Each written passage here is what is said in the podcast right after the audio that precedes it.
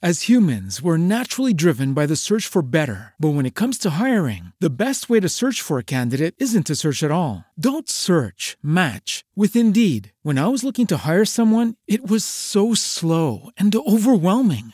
I wish I had used Indeed. If you need to hire, you need Indeed. Indeed is your matching and hiring platform with over 350 million global monthly visitors, according to Indeed data, and a matching engine that helps you find quality candidates fast. Ditch the busy work. Use Indeed for scheduling, screening, and messaging so you can connect with candidates faster. And Indeed doesn't just help you hire faster. 93% of employers agree Indeed delivers the highest quality matches compared to other job sites, according to a recent Indeed survey. And listeners of this show will get a $75 sponsored job credit to get your jobs more visibility at Indeed.com slash podcast. That's Indeed.com slash podcast. Terms and conditions apply. Amelia Earhart, la prima aviatrice ad affrontare da sola nel 1932 la traversata dell'Oceano Atlantico, si avventura cinque anni dopo nel tentativo di circumnavigare il mondo in aeroplano, ma scompare nel nulla. Che cosa le è successo? È stata catturata dai giapponesi perché è creduta una spia, è precipitata, è sopravvissuta su un'isola del Pacifico? È quello che cercheremo di scoprire oggi insieme in questa prima puntata della nuova stagione di Strane Storie. Benvenuti, sono Massimo Polidoro e state ascoltando Ai confini, il mio podcast in cui raccolgo storie ai confini della scienza, ai confini della storia, ai confini della realtà. Fenomeni misteriosi, clamorose bufale, gialli del passato, vicende rimaste senza spiegazione. Sono argomenti di cui mi occupo da tanti anni, nei miei libri, negli articoli, nelle conferenze, in televisione e da un po' di tempo anche sui social. Qui troverete l'audio dei tantissimi video che ho realizzato per il mio canale YouTube. Se desiderate venire dietro le quinte del mio lavoro e in questo modo sostenere tutti i progetti che condivido gratuitamente come questo podcast, potete aderire alla mia pagina Patreon. E ora incominciamo. Buon ascolto. Bentrovati naviganti, io sono Massimo Polidoro e questa è Strane Storie, la mia serie in cui ci ritroviamo per indagare con gli strumenti della scienza storie ai confini della realtà. Come vedete abbiamo un po' cambiato location, ora trasmettiamo direttamente dalla mia stanza delle meraviglie, che è poi il titolo del nuovo appuntamento quotidiano che trovate sul mio canale. Speriamo solo che un certo scocciatore, che forse conoscete bene anche voi, abbia perso la strada e sia svanito a sua volta. Oggi però è di un'altra celebre scomparsa che vogliamo parlare, quella di Amelia Mary Earhart, una donna veramente eccezionale celeberrima aviatrice, seconda solo a Charles Lindbergh, il primo uomo ad aver attraversato l'Atlantico in aereo. Ma lei era determinata a dimostrare di essere molto più di una semplice signora Lindbergh, Lady Lindbergh, cioè la versione femminile della celebre del grande aviatore. Amelia sa che ogni donna è in grado di fare tutto quello che sa fare un uomo, forse può anche farlo meglio. Soprattutto sa che una donna deve ambire all'indipendenza di pensiero e di azione. Ma chi era questa donna così fuori dal comune? Nel 1937 Amelia ha quasi 40 anni, la sua è stata davvero una vita fuori dall'ordinario. La prima volta che vede un aeroplano alla fiera dell'Iowa ha 10 anni, ma quell'ammasso di ferri vecchi e legno intrecciato non la impressiona più di tanto. Anni dopo sarà suo padre ad accompagnarla a una fiera del volo nel campo di Doherty a Long Beach. Amelia accetta l'invito del pilota, indossa un casco, un paio di occhialoni, si infila nel biplano scoperto e si stacca dal suolo per un breve giro. Giunta a 80 metri di altezza, è certa che il volo sarà il suo destino. Tempo dopo Amelia riesce a risparmiare abbastanza denaro da comprarsi il suo primo aereo, un biplano a due posti, con il quale stabilisce anche il suo primo record. Nell'ottobre del 1922 diventa la prima donna a raggiungere i 4.000 metri di altezza. Un pomeriggio dell'aprile del 1928 riceve una telefonata. All'altro capo si trova il capitano Rayleigh e quello che le dice le cambierà la vita per sempre. L'uomo le propone di cimentarsi nell'impresa di attraversare l'Oceano Atlantico. Sarebbe la prima donna a farlo e Amelia naturalmente accetta. A New York incontra i coordinatori del progetto, lo stesso Rayleigh e l'editore George Putnam. L'idea di Putnam era quella di trovare una donna che accompagnasse un pilota in una sorvolata atlantica, poiché nessuno l'aveva mai fatto prima in coppia, diciamo così. Quando i due si trovano davanti a Amelia però restano colpiti dalla sua determinazione. Lei è la donna giusta, solo che a un certo punto Amelia scopre che sarà solo una passeggera, non sarà lei a pilotare l'aereo. Però l'avventura è troppo bella per non accettare. D'altra parte, lei non ha esperienza di aeroplani e di motori. Putnam vuole che la massima pubblicità possibile sia raggiunta e così nomina Amelia comandante del volo, ma i piloti saranno due uomini. L'aereo parte il 17 giugno 1928 e arriverà nel Galles circa 21 ore dopo. L'impresa è giustamente un successo e tutti i giornali ne parlano, ma soprattutto parlano di Amelia. Anche il presidente degli Stati Uniti, Calvin Coolidge, le invia le congratulazioni. Da quel momento la vita di Amelia è segnata. A sostenerle ancora Putnam. Tra i due nasce una solida amicizia, forse anche qualcosa di più, nonostante Putnam sia sposato. La relazione diventa sempre più seria e se ne accorge anche la moglie, naturalmente, che chiede il divorzio. Amelia e George si sposano sposano. Il 20 maggio 1932, cinque anni dopo la sorvolata di Lindbergh, Amelia è pronta a partire per la prossima impresa, cioè la traversata dell'Atlantico in solitaria, la prima donna al mondo. Decolla verso Parigi, ma forti venti, freddo e problemi meccanici la costringono ad atterrare in Irlanda. È un successo più grande che Amelia potesse sognare. In tutto il mondo si parla di lei. Il presidente Hoover le consegna due importanti onorificenze. L'11 gennaio 1935 Amelia è la prima persona a volare in solitaria attraverso il Pacifico. Lo stesso anno diventa la prima persona a volare da Città del Messico a Newark, ma è un altro il volo che Amelia ha in mente, quello più straordinario con cui poter anche chiudere in bellezza una fulminante carriera, cioè il giro del mondo in aeroplano. L'aereo scelto per l'impresa è un bimotore Lockheed Electra e navigatore di volo per Amelia sarà Frederick Noonan, scelto per la sua conoscenza del Pacifico. Nel maggio del 1937 tutto è pronto e Amelia si prepara a compiere il suo grande ultimo viaggio. Il viaggio è lungo 47.000 km.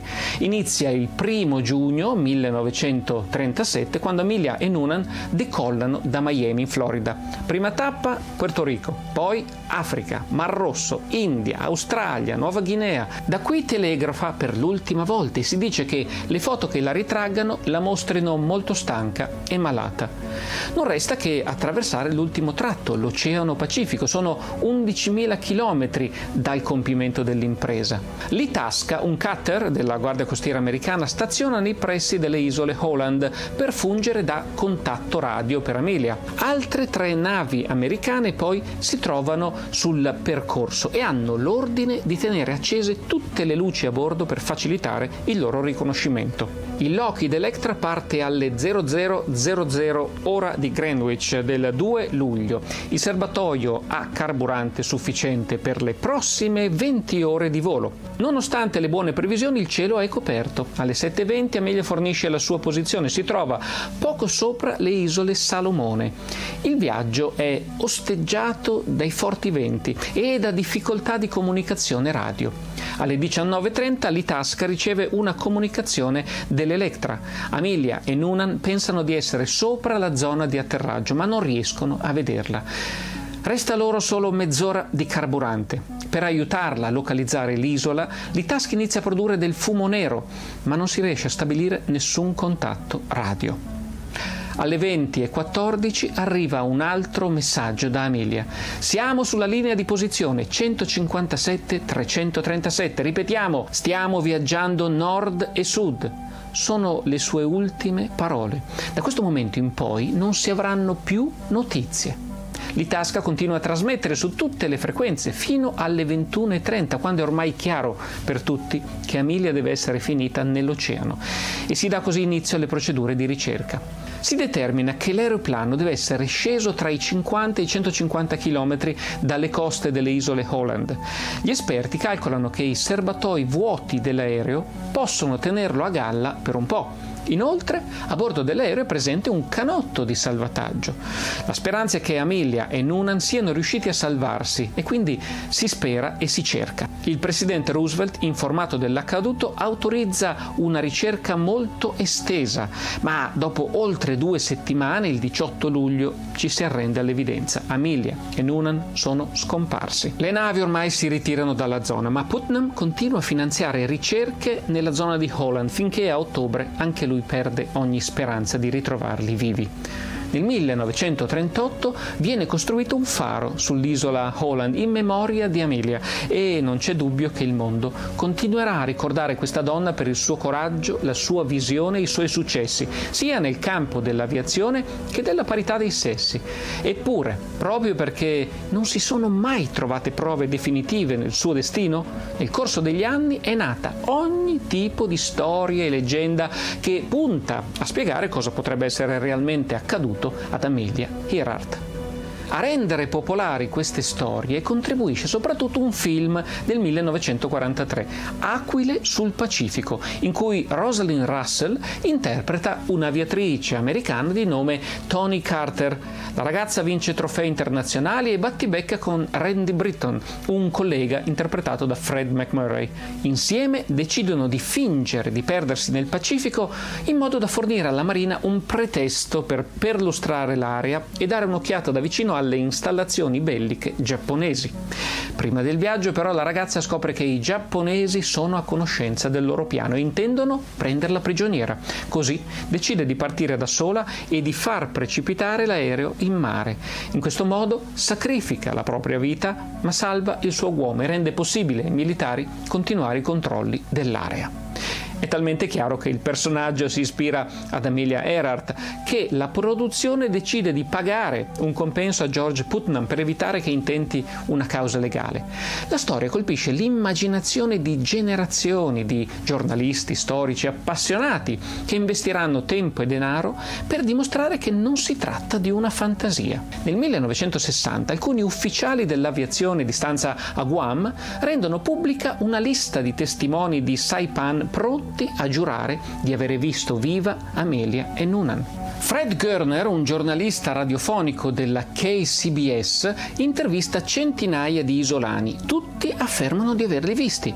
Görner assume alcuni sommozzatori perché esplorino il fondale del porto di Saipan. I subacquei trovano quello che sembra il relitto di un aeroplano, di cui un motorino d'avviamento è sottoposto ad analisi.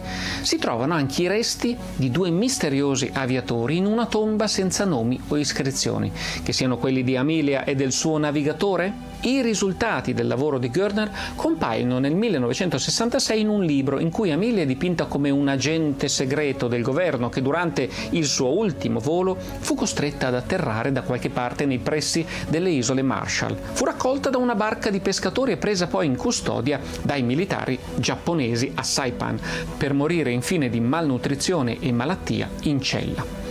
Un esame delle prove raccolte da Görner mostra una realtà diversa il motorino d'avviamento si scopre essere differente da quello dell'Electra di Amelia. I resti nella tomba senza nome appartengono a due corpi di origine non caucasiche, come avrebbero dovuto invece essere quelli di Amelia e di Noonan.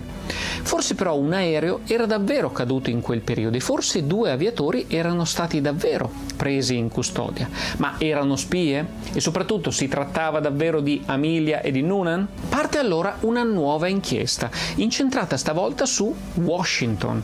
A condurla è Randall Brink, un appassionato studioso delle gesta di Amelia, che dedica 13 anni della sua vita a esaminare centinaia di documenti.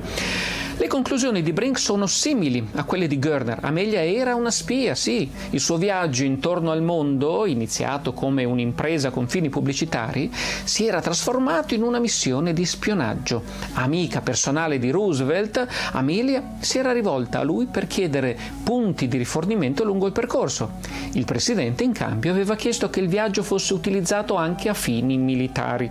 Brink fa notare che su Holland non esisteva una pista di atterraggio finché Roosevelt non chiese di costruirne una per Amelia, un lavoro costoso che aveva richiesto l'impiego di denaro pubblico e che sarebbe stato difficile anche per il presidente giustificare come un semplice favore a un'amica.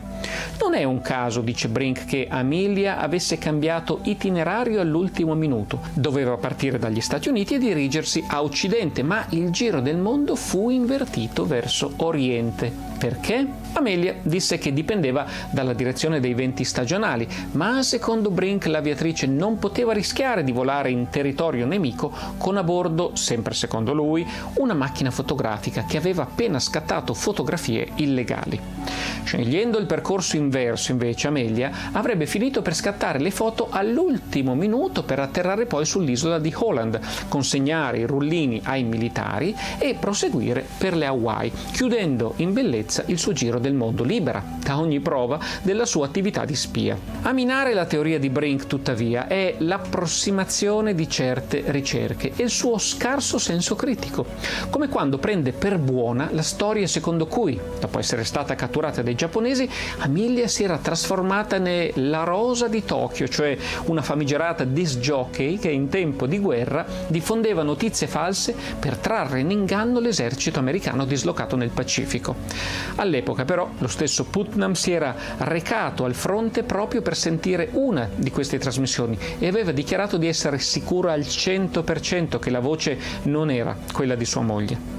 La stessa Eleanor, moglie di Ted Roosevelt, il presidente, dichiarò che sia lei sia suo marito amavano così tanto Amelia che non l'avrebbero mai mandata a morire. Tra gli studiosi più seri a seguire la storia di Amelia c'è il THIGAR, cioè The International Group for Historic Aircraft Recovery, che vuol dire il gruppo internazionale per il recupero di aeromobili storici, che all'inizio propende per l'ipotesi dell'affondamento in mare aperto. Ma nel 1988 c'è una svolta. Due componenti del gruppo recuperano una delle prime ipotesi della Marina, secondo cui l'aereo doveva essere finito su una delle isole della Fenice. Parte così il progetto Erhardt, una ricerca rivolta a scoprire cosa è successo ad Amelia e a Nunan, seguendo criteri attendibili e metodologie scientifiche. Oltre a portare alla luce molti documenti perduti o di cui non si sapeva nulla, dal 1988 a oggi il Tigar ha anche condotto sei spedizioni nel Pacifico. L'ipotesi del gruppo, guidato da Richard Gillespie, è che l'aereo sia finito su Gardner Island, nelle isole della Fenice, dove nel 1937 alcuni aerei di ricognizione segnalarono segni recenti di abitazione. L'isola oggi si chiama Nikumaroro. Fu colonizzata nel 1938 da coloni inglesi delle isole Gilbert e poi abbandonata nel 1963 e da allora è rimasta disabitata. Il fatto che l'isola fosse stata trovata deserta aveva tratto in inganno gli studiosi del Tegar. Diversi reperti sembravano suggerire che i due aviatori fossero finiti proprio lì. Ulteriori ricerche permisero di accertare però che l'isola era stata abitata già dal 1938. Nel 1997 il gruppo Tigar finanzia alcuni scavi archeologici sull'isola che portano alla luce i resti di un bivacco e i frammenti di quella che sembrava la marca di un cibo in scatola. Pochi mesi dopo si ritrova negli archivi della Repubblica di Cribati un dossier che descrive come nel 1940, nel punto che sembra proprio corrispondere al bivacco localizzato dal Tigar, furono trovati la suola di una scarpa da donna, una bottiglia, i resti di un bivacco, alcune ossa e altri artefatti. Le ossa furono spedite per un esame al quartier generale inglese alle Figi e la questione fu coperta dal segreto militare. Nell'aprile 1941 l'esame delle ossa concluse però che appartenevano a un maschio robusto di origine europea. Con lo scoppio della guerra le indagini naturalmente si fermarono. Il Tigar continuò però le sue ricerche mettendo a disposizione il materiale raccolto. come per esempio un eccezionale documento video disponibile sul sito eh, del gruppo che documenta la partenza di Amelia e Nunan da Lac, nella Nuova Guinea, il 2 luglio 1937.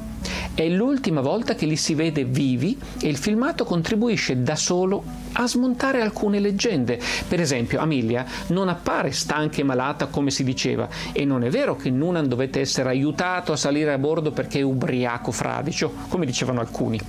Stando a un'analisi digitale fotogramma per fotogramma del film, inoltre, sembra che l'aereo perda l'antenna radio al momento del decollo. Se ciò fosse vero si spiegherebbe come mai si rivelò tanto difficile comunicare con Electra quel giorno fatale. In quel filmato poi si intravede anche un pannello di alluminio che secondo il Tigar sarebbe stato ritrovato sull'isola di Nikumaroro, portato dalle acque. Quelli del Tigar sono convinti che sott'acqua nei pressi dell'isola si trovi un letto di detriti che attende solo di essere ritrovato. Ma come per molte altre affermazioni proposte dal gruppo, si punta il dito verso numerosi indizi suggestivi, ma nulla più. La prova conclusiva che l'aereo di Amelia e Nunan sia precipitato proprio in quelle acque, che va ricordato si trovavano fuori rotta rispetto al punto di rifornimento dell'isola Holland ancora non c'è e non manca chi considera il Tiger, che si finanzia raccogliendo fondi privati, un'impresa che guadagna sul sensazionalismo e alimentando allettanti promesse di celebrità presso i suoi ricchi benefattori. Tuttavia, nel 2019 ha voluto vederci chiaro anche il celebre esploratore oceanico Robert Ballard, l'uomo divenuto famoso per aver ritrovato il relitto del Titanic. Nel corso dell'estate, equipaggiato di una strumentazione più professionale rispetto al Tiger, Ballard conduce un sopralluogo che porta a trovare i resti di un vascello affondato, due cappelli, una lattina di soda e nient'altro, nessuna traccia dell'Occhi d'Electra.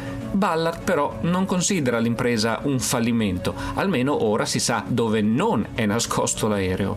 Questo aeroplano esiste, ha detto, non è il mostro di Loch Ness e quindi verrà trovato. Al di là delle spedizioni volte alla ricerca del relitto, che prima o poi è plausibile che venga localizzato, vale la pena chiedersi se Amelia Earhart fosse il tipo di donna che poteva condurre una missione come spia era sicuramente una convinta pacifista e difficilmente avrebbe accettato di avere qualcosa a che fare con la guerra. Se decise di compiere quel viaggio intorno al mondo, non era per spiare le installazioni giapponesi, ma perché viveva per l'avventura e quel viaggio rappresentava la più grande impresa che potesse immaginare. Quanto alla sua sparizione, non è necessario ipotizzare scenari da spionaggio. Dal punto di vista aeronautico, il solo viaggio dalla Nuova Guinea all'isola Holland, che è un puntino quasi invisibile nell'oceano, non era una passeggiata, soprattutto per i mezzi dell'epoca. Tanto Amelia quanto Nunan, inoltre, potevano benissimo essere stanchi dopo 18 ore di volo dentro un aereo rumoroso, traballante, piccolo e senza nulla togliere alla loro bravura e abilità, un errore era quanto di più probabile in condizioni di questo tipo. Questo non esclude che Amelia fosse davvero una spia, ma prima di affermarlo occorre presentare degli elementi convincenti. Le prove di chi vede nello spionaggio la vera causa della sparizione di Amelia, pur essendo numerose, sono solo ipotesi, prive di fondamento e in alcuni casi del tutto campate in aria. Io sono Massimo Polidoro, vi ringrazio per essere stati con me. Questo episodio, come tutti i video che realizzo su YouTube, è reso possibile grazie al contributo dei naviganti che sbarcano sulla mia isola del mistero, cioè la mia pagina Patreon. Potete leggere i loro nomi in coda a questo video. Unitevi anche voi e avrete subito accesso a tantissimi contenuti esclusivi. Chi poi vuole seguire più da vicino il mio lavoro può anche ricevere l'avviso ai naviganti, la mia newsletter settimanale con cui condivido anteprime e anticipazioni sul mio lavoro. Noi comunque ci rivediamo venerdì prossimo con altre nuove misteriose, strane storie. A presto! Sa che cosa mi chiedevo? Oddio, anche qui, ma non era scomparso? Eh già, pare proprio di no. Eh, eh già, eh, lo vedo anch'io. Cos'è che diceva? Eh, mi chiedevo se questa Amelia non potrebbe essere scomparsa nel triangolo Bermuda. delle Bermuda. Sì, eh, questa è l'ipotesi, guardi, meno probabile. Eh, comunque sia, nemmeno io riesco più a trovarli. Sono spariti. Che cosa? Eh, i Bermuda. Non riesco più a trovare il mio paio preferito di Bermuda.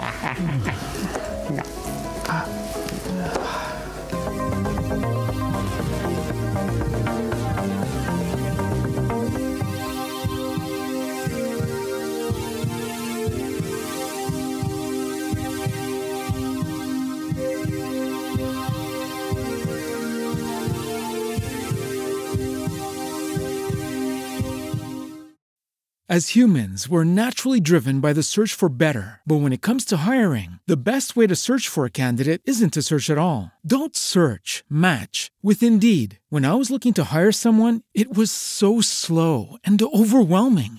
I wish I had used Indeed. If you need to hire, you need Indeed. Indeed is your matching and hiring platform with over 350 million global monthly visitors, according to Indeed data, and a matching engine that helps you find quality candidates fast. Ditch the busy work. Use Indeed for scheduling, screening, and messaging so you can connect with candidates faster. And Indeed doesn't just help you hire faster. 93% of employers agree Indeed delivers the highest quality matches compared to other job sites, according to a recent Indeed survey. And listeners of this show will get a $75 sponsored job credit to get your jobs more visibility at Indeed.com slash podcast. That's Indeed.com slash podcast. Terms and conditions apply.